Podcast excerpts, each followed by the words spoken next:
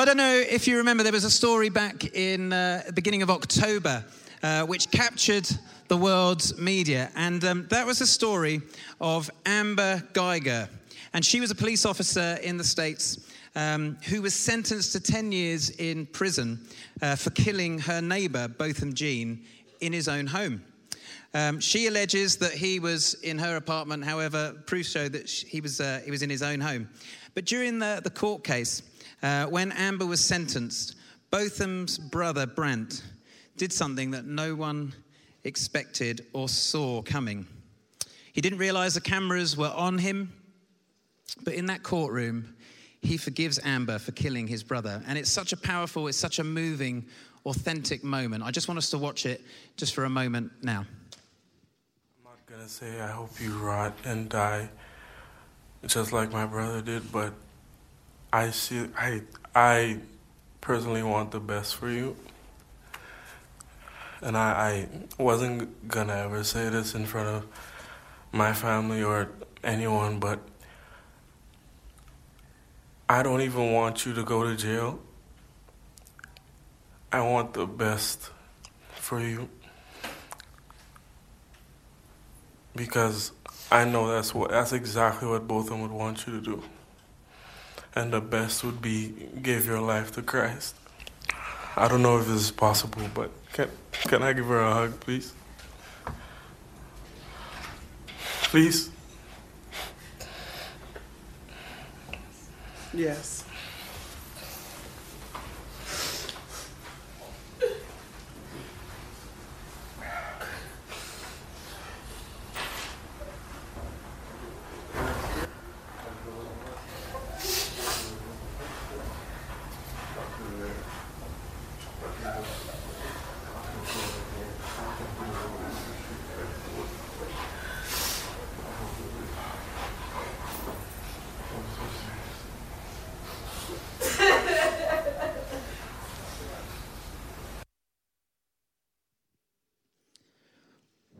What's so profound about that story is forgiveness.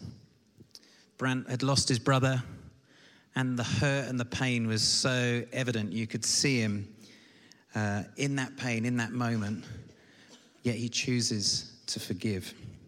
And forgiveness is a huge subject, and we see forgiveness uh, threaded and weaved all the way through Scripture. And forgiveness is the heart of the gospel. But for some of us, this might not be an issue. Forgiveness might not be an issue.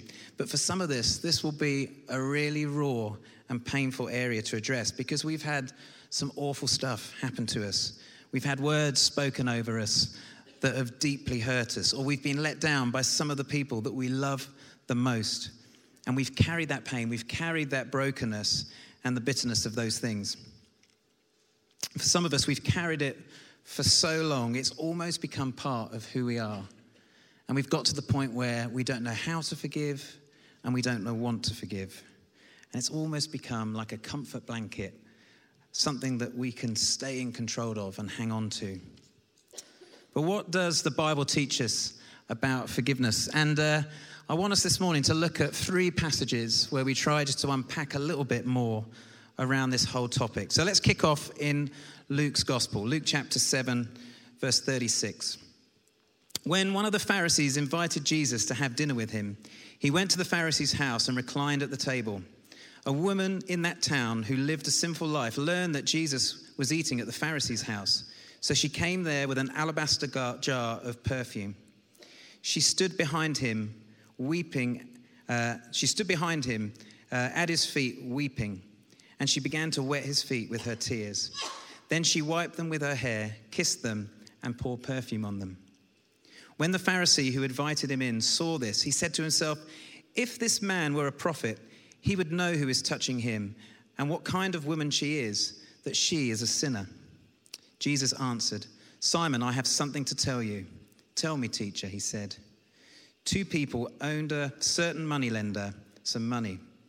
One owed him 500 denarii and the other 50. Neither of them had the money to pay him back, so he forgave the debts of both. Now, which of them will love him more? Simon replied, I suppose the one who had been, uh, who had been given the, the bigger debt forgiven. You have judged correctly, Jesus said. Then he turned towards the woman and said to Simon, Do you see this woman? I came into your house. You did not give me any water for my feet, but she wet my feet with her tears and wiped them with her hair. You did not give me a kiss, but this woman, from the time I entered, had not stopped kissing my feet. You did not put oil on my head, but she has poured perfume on my feet. Therefore, I tell you, her many sins have been forgiven, as her great love has shown. But whoever has been forgiven little loves little. Then Jesus said to her, Your sins are forgiven. The other guests began to say among themselves, Who is this who even forgives sins? Jesus said to the woman, Your faith has saved you. Go in peace. Now, we could spend a whole morning on that passage alone, as there's so much going on in that, in that passage. Yet I want to focus on the huge contrast that we see. Here we have this Pharisee who's a, who's a religious and a self righteous man, and we have this woman who's sinful. Um, she probably didn't have a great reputation, uh, she was probably a prostitute. So turning up at the house of a Pharisee wasn't her best move. But not only does she turn up, she walks straight in, knowing the judgment and the abuse that she would potentially receive. But she wants to see Jesus. She doesn't wait quietly to speak to him.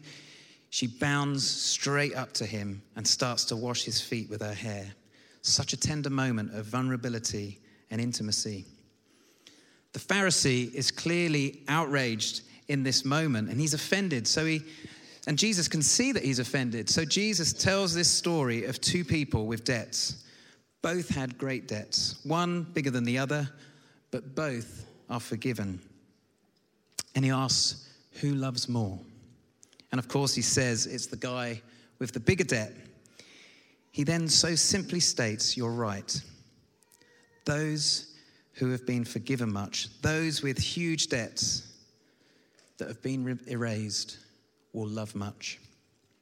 And this gives us a beautiful insight into the reality of what forgiveness is. As the woman leaves, Jesus says to her, Your sins are forgiven, go in peace.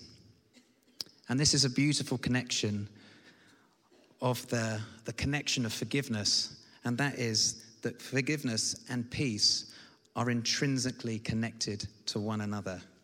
And that's so important why we grasp it, why we get hold of this, and why we practice it, and why we need to practice it. When we're forgiven, we have peace.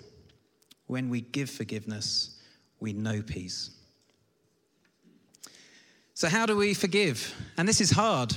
This is really hard because there's stuff that's happened against us which has been painful. What do we do about the times where we've been wounded by someone uh, that we've trusted for years and years and years, a family member, uh, a close friend, and the relationship crumbles? What do we do about the parent that's abandoned us, or the brother or the sister who's let us down? What do we do about the boyfriend or the girlfriend or the husband or the wife who's broken relationship with us? What do we do about the work colleague that we've trusted for years who lets us down? or uses us in order for their own gain. Take this jar of marbles and imagine that this jar of marbles is a picture of our relationships, where I hold one half of the relationship and the other person holds the other half. And it might be a close friend, it might be your marriage, uh, it might be a business relationship. We hold it together.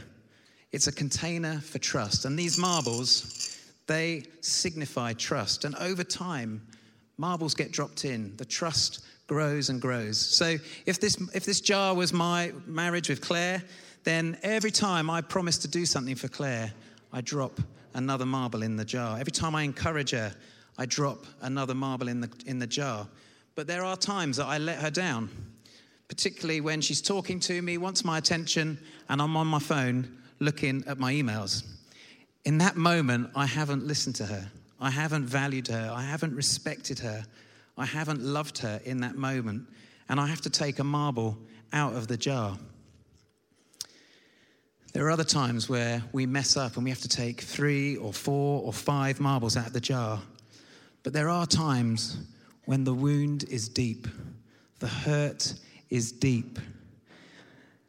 And in that moment where we've held this with this jar, this relationship of trust, we drop it.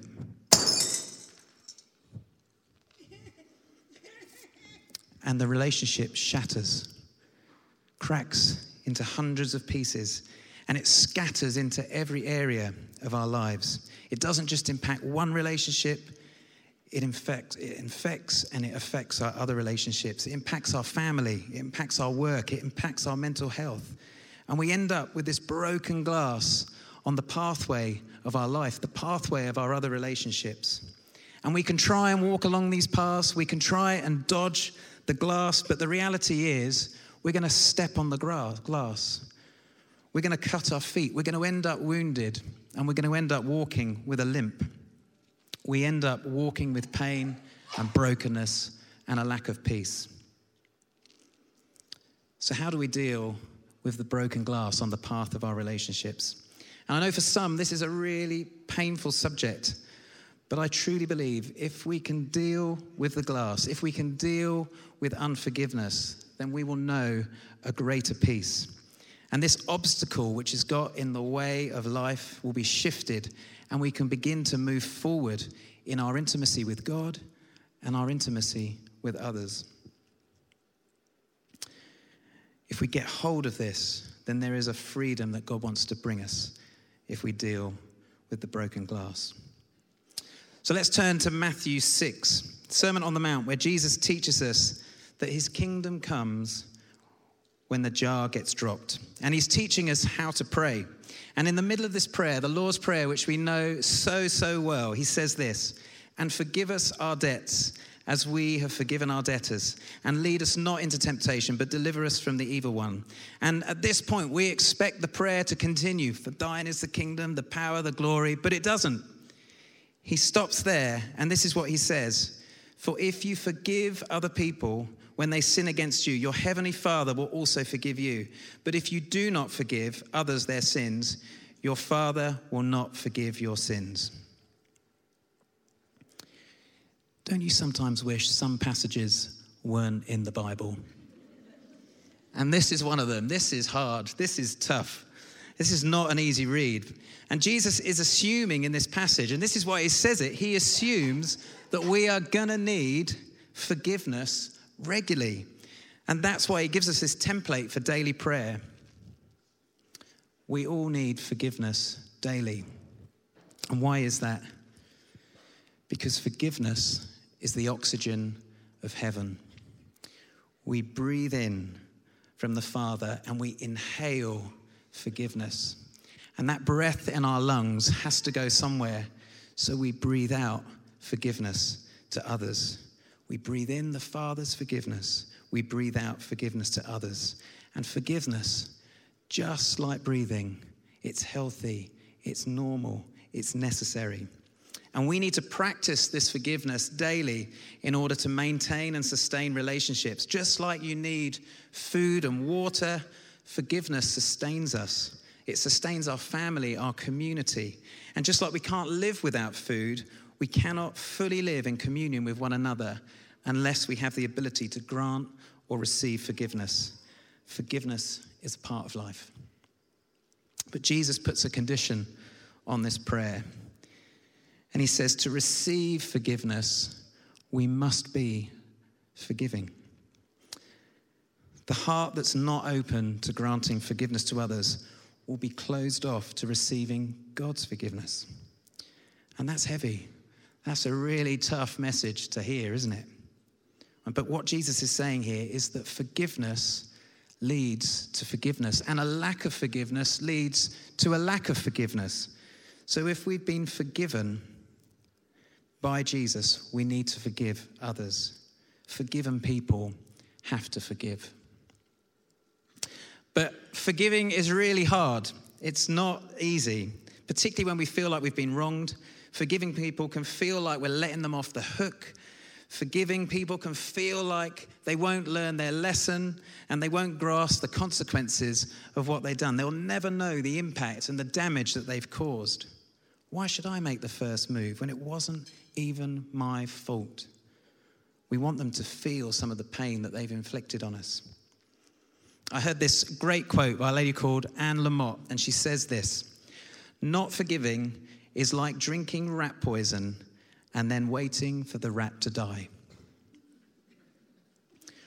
When we don't forgive, we're the one who ends up getting hurt and damaged the most. We're the ones who step on the broken glass and hurt ourselves further. If we want to see God's kingdom come in our lives, if we want to know his peace, we have to deal with the broken glass.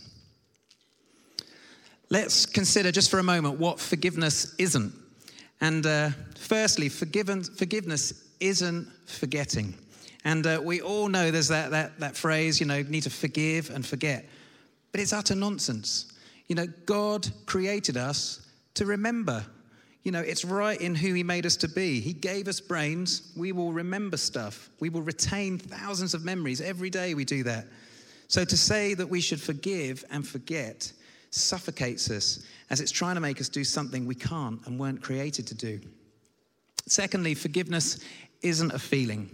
Sometimes we have to forgive when we don't even feel like it. There are times that we have to decide to forgive over and against what we actually feel in the moment. Forgiving doesn't demand that we forget. It's not the place we pretend that we weren't hurt by something or we excuse or condone what someone's done towards us. We don't condone their behavior. It's not the place where our emotions get to run wild and then dictate, dictate your future or dictate your circumstances. As the people of God, as children of God, we get to access the reality of His kingdom.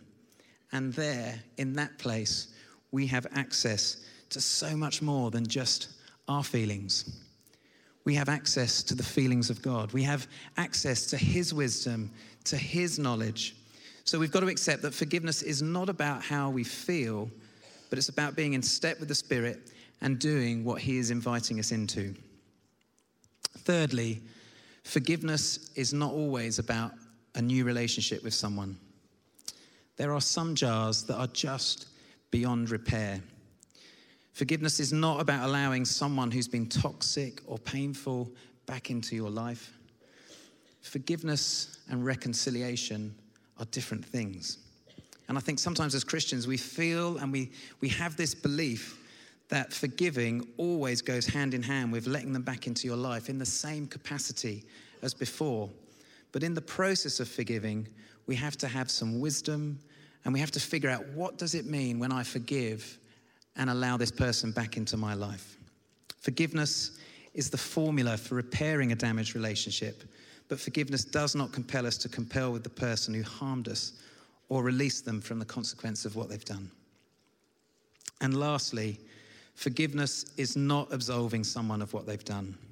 It's not saying what they've done is okay. It's not uh, ignoring the wound or the abuse. It has nothing to do with what they say or what they do. They don't have to ask for forgiveness for you to give forgiveness. They don't have to be present for you to forgive. Forgiveness is a choice that we make in our hearts. It's a deliberate decision, a decision to release someone from the harm that they've done to you. And it's very rare we will feel like we want to forgive. And I'm sure you know that feeling. But it's an intentional choice we make. It's letting go of the hurt, releasing the pain and the wrongdoing that we've held. And forgiveness is rarely a one time event, it's a choice. It's a deliberate choice of choosing. And some days you'll think, yep, I can do this. I can, I can let them go. I can let them off the hook. I can forgive them. And then there are some days where you just go, nah, can't do it. Too hard. It's about choosing over and over. But if we don't forgive, that broken glass will keep harming us, harming our relationships. We'll keep walking down paths and we'll step on another shard and we'll cut our foot again. I was at a, a funeral just recently, and um, there was a there was brokenness in the family. There was a, something that happened. There was this massive rift, and it all came out at this funeral. And it was absolutely heartbreaking to watch the brokenness of this family at this at this funeral of a loved one. And I just thought, Lord, heal the broken glass because these guys can't, can't function, can't live, can't be as family because they've not dealt with the hurt, and it was devastating. So, why do we forgive? You know, the most common word in the New Testament, forgiveness, uh, means to release and send away. Release and send away. And uh, we forgive not that we can have the moral high ground, um, we forgive for ourselves. Lewis Smedes says this The first and often the only person to be healed by forgiveness is the person who does the forgiveness. When we genuinely forgive, we set a prisoner free and then discover that prisoner was us. Forgiveness is when we get to take off the chains, the chains of bitterness and pain that have held us. Forgiveness is dealing with the broken glass on the pathways of our lives. Forgiveness is when we release and send away. And it might not seem fair to forgive, but grace is not fair. In fact, grace is probably one of the most unfair concepts of all. Forgiveness may not be fair, but for God's kingdom to come in our lives, for us to live in freedom and wholeness, and for us to know His peace, it's so necessary. So, how do we do this? Well, it's a process. And it's a process in which time and time we have to restart the process of that releasing and sending away. And for some of us, we have a belief that the person who harmed us is one day going to come back and say, sorry for what they've done. But often that never happens. Forgiveness is a solo sport, it's something we do ourselves. And if you want to grow stronger in forgiveness, you need to grow stronger in that releasing and sending away. Turn with me to Matthew 18. Then Peter came to Jesus and asked, Lord, how many times shall I forgive my brother or sister who sins against me? Up to seven times. Jesus answered, I tell you, not seven times, but 77 times. And in Jewish culture back then, you could forgive and release someone three times. And then after that third time, you could cut them off and say, That's it, we are done. So here, Peter is thinking he's being really clever with Jesus, and he's thinking, All right, I'll take the three, I'll double it, and I'll add one. That makes me holy, doesn't it, Jesus? And Jesus says, No. He absolutely wipes the floor with him. I'm kind of thinking, You absolute idiot.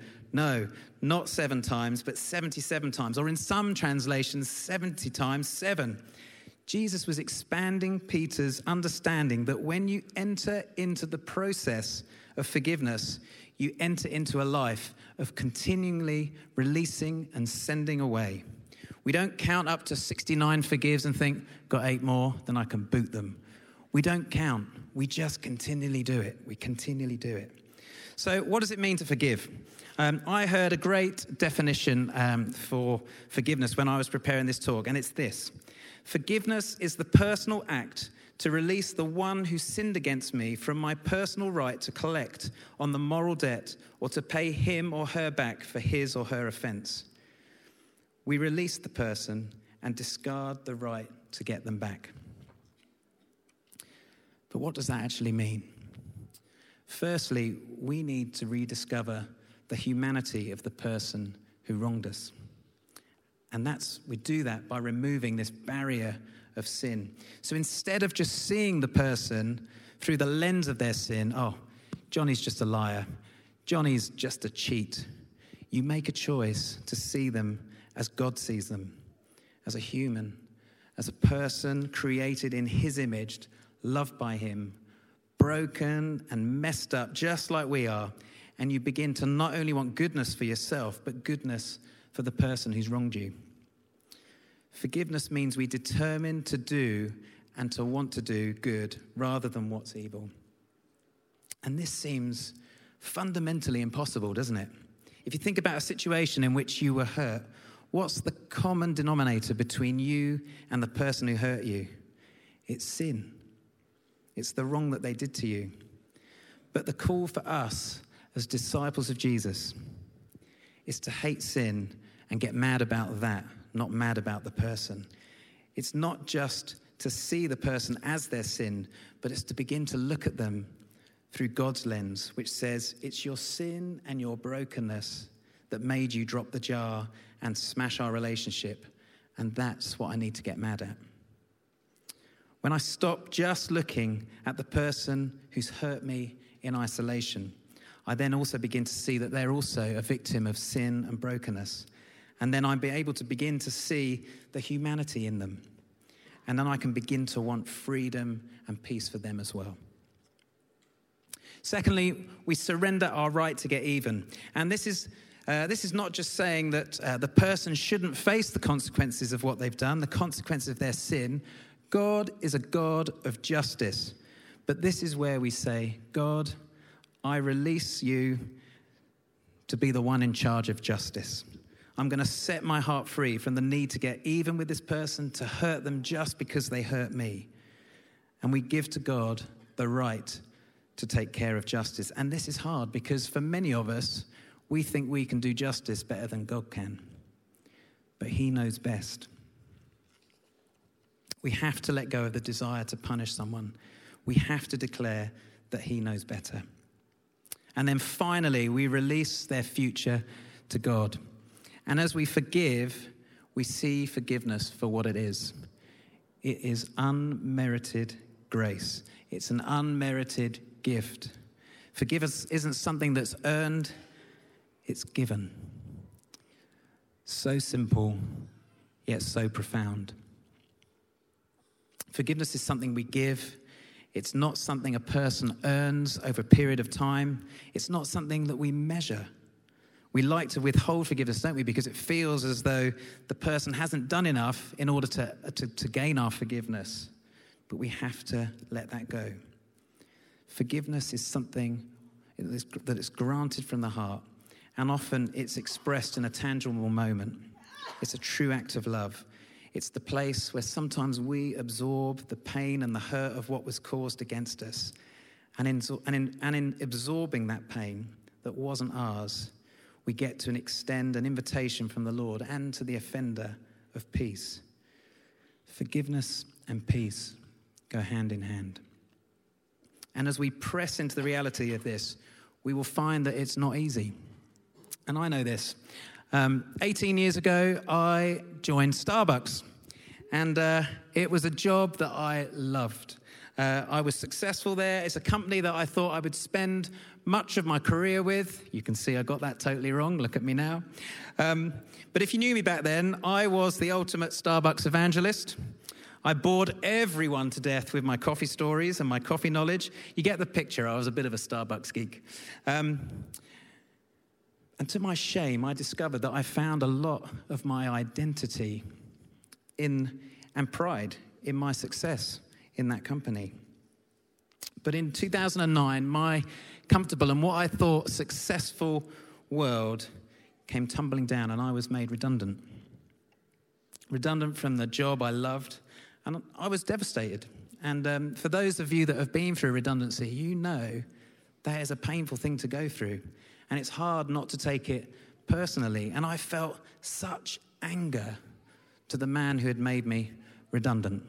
For the purposes of this talk, we're going to refer to him as Mr. Starbucks. and uh, as I was walking out of the office for the last time with my little cardboard, cardboard box of possessions, you know, like in the films that they walk out that was me. There wasn't a lot in my box. I think there was a picture of me and the family. Was. We didn't have Rosie then. Um, and I walked out of this of this office to my car, and in that moment, I felt such anger towards Mr. Starbucks. I was angry that he took the job away from me that I loved. I was angry he took away my financial security. I was angry he put my family at risk. I was angry because he pushed the buttons of my insecurity about failing. And I didn't want to forgive him. And I felt such bitterness towards him. And I'm not going to lie to you, I had some very bad thoughts about Mr. Starbucks. I'll have you know. I have asked for forgiveness. Um, and I didn't want to forgive him. It was his fault. He did this to me. He didn't have to do to me this to me. And by forgiving him, I felt like I was letting him off the hook. And I was thinking, no way. You need to, you need to suffer. Um, I didn't forgive because I thought by not forgiving, I would remain in control. By not forgiving, I thought I would hurt him. Not quite sure how I was going to hurt him through my thoughts, but hey. Um, but the fact was, the forgiveness only hurt me. And it was like locking myself up in a prison of bitterness and hatred, which, fest- which festered inside of me. And I didn't have peace.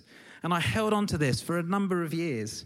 There was glass in the path of my relationships with others, there was path in the relationship between me and God. Why did He allow this to happen? And I lived under this cloud of fear that it would happen again. And I struggled to trust people. I held on to a desire that Mr. Starbucks would suffer the pain I felt. I wanted him to lose his job, uh, and I wanted him to go through the emotions and the struggles I did. But I reached a point where I realized this unforgiveness was injuring me like this glass. I kept treading on it, and I was limping.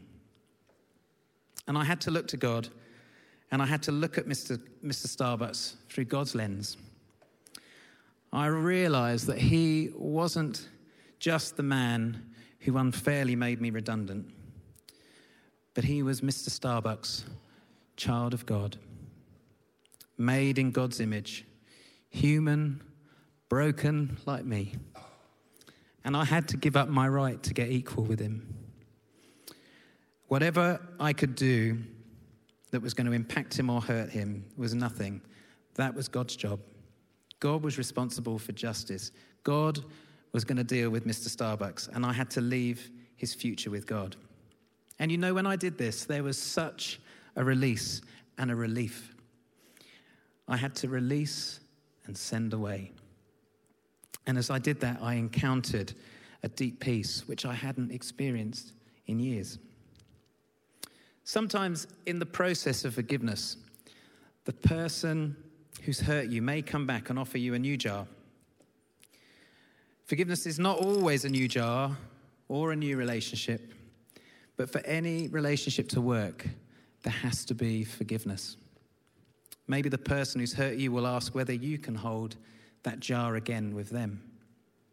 Marbles in the jar are always a risk, they're always vulnerable. As we saw earlier, when I dropped this jar, the trust scattered, the glass shattered, and it impacts every area of our lives. But sometimes it is safe to do so. Sometimes we make the choice to trust again, put one marble back in this jar. The deeper the relationship, the longer that process can take. It's not a one time process, and often these feelings of unforgiveness can come back and we need to forgive again and again and again.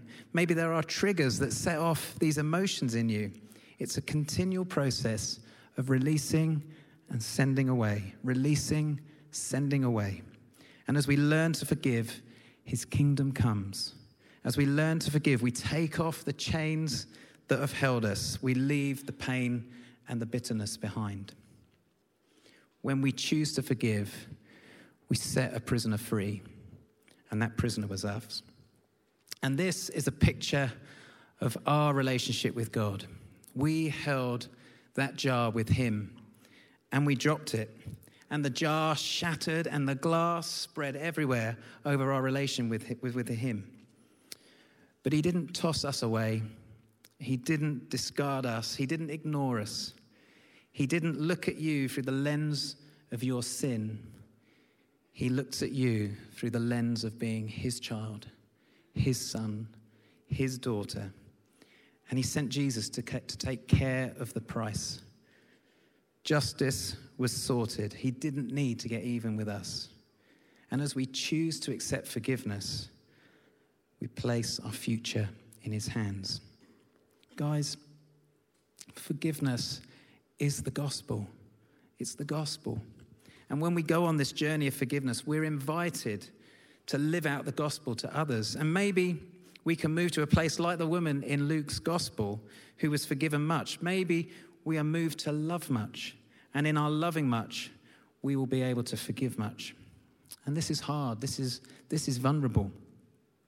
But as Some of you who have walked through forgiveness, you will know this and you'll know how hard it is. But the invitation from Jesus for forgiveness is always gentle. He's not in a hurry, but he will be unrelenting in his working for your good. And he will continually invite you into the realm of forgiveness. Forgiveness is the springboard to more forgiveness, it's the bridge to holding the healing, it's the framework where all these good things can be put things you didn't expect, things you didn't imagine. Forgiveness brings us peace. And to finish, I want to show you this short clip of Corrie ten Boom. And uh, Corrie ten Boom was a, was a Christian in the war in Germany. And uh, her and her sister Betsie lived in Holland. And uh, during the war, they saw that what the Nazis were doing to the Jews. And uh, they decided to help out. And they took in a number of Jewish people into their home. And uh, the authorities found out and they placed Corrie and her sister Betsie in a concentration camp to work and to die. Betsie sadly died before the Allied soldiers could rescue her. But years later, Corrie went back to, to Germany to preach about forgiveness. And after preaching one day, at the end of a service, one of the soldiers from that camp, one of the meanest soldiers from that camp, came up to her and she recognized him at once. And let's see what she says. It was some time ago that I was in Berlin. And there came a man to me and said, Ah, Mr. Boom, I am glad to see you. Don't you know me? And suddenly I saw that man. That was one of the most cruel overseers, guards in the concentra- in concentration camp. And that man said, I have, I'm now a Christian. I have found the Lord Jesus. I read my Bible and I know that there is forgiveness for all the sins of the whole world, also for my sins. I have forgiveness for the cruelties I have done. But then I have asked God grace for an uh, opportunity that I could ask one of my very victims forgiveness. And Fräulein ten Boom once him here forgiven. Will you forgive me? And I could not. I remembered the suffering of my dying sister through him. But when I saw, when I experienced that I could not forgive, suddenly I knew I myself have no forgiveness. Do you know that Jesus has said that? When you do not forgive those who have sinned against you, my heavenly Father will not forgive you your sins. I, I knew, oh, I'm not ready for Jesus coming because I have no forgiveness for my sins. But I was not able, I could not, I could only hate him. And then I took one of these beautiful texts, one of these boundless resources, Romans 5.5. The love of God is shed abroad into our hearts through the Holy Spirit who is given to us. And I said, thank you, Jesus, that you have brought into my heart God's love through the Holy Spirit who is given to me. And thank you, Father, that your love is stronger than my hatred and unforgiveness. That same moment, I was free. And I could say, brother, give me your hand. And I shook hands with him. And it was as if I felt God's love stream through my arms. You never touch so the ocean of God's love as that you forgive your enemies. You forgive? No. I can't either. But he can.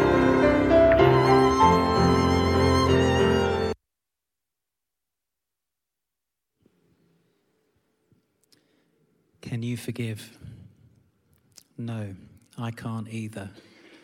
But he can. Is there glass on the path of your relationships? Are you walking with a limp? Are you longing to know the peace that only Jesus can give when we're forgiven by Him and when we forgive others. Maybe someone's dropped the jar on you and there is just broken glass, shattered everywhere. God wants to bring us wholeness, He wants to bring us healing, He wants to bring us peace. When we don't let go of bitterness, it kills us, it wounds us, and it robs us of peace.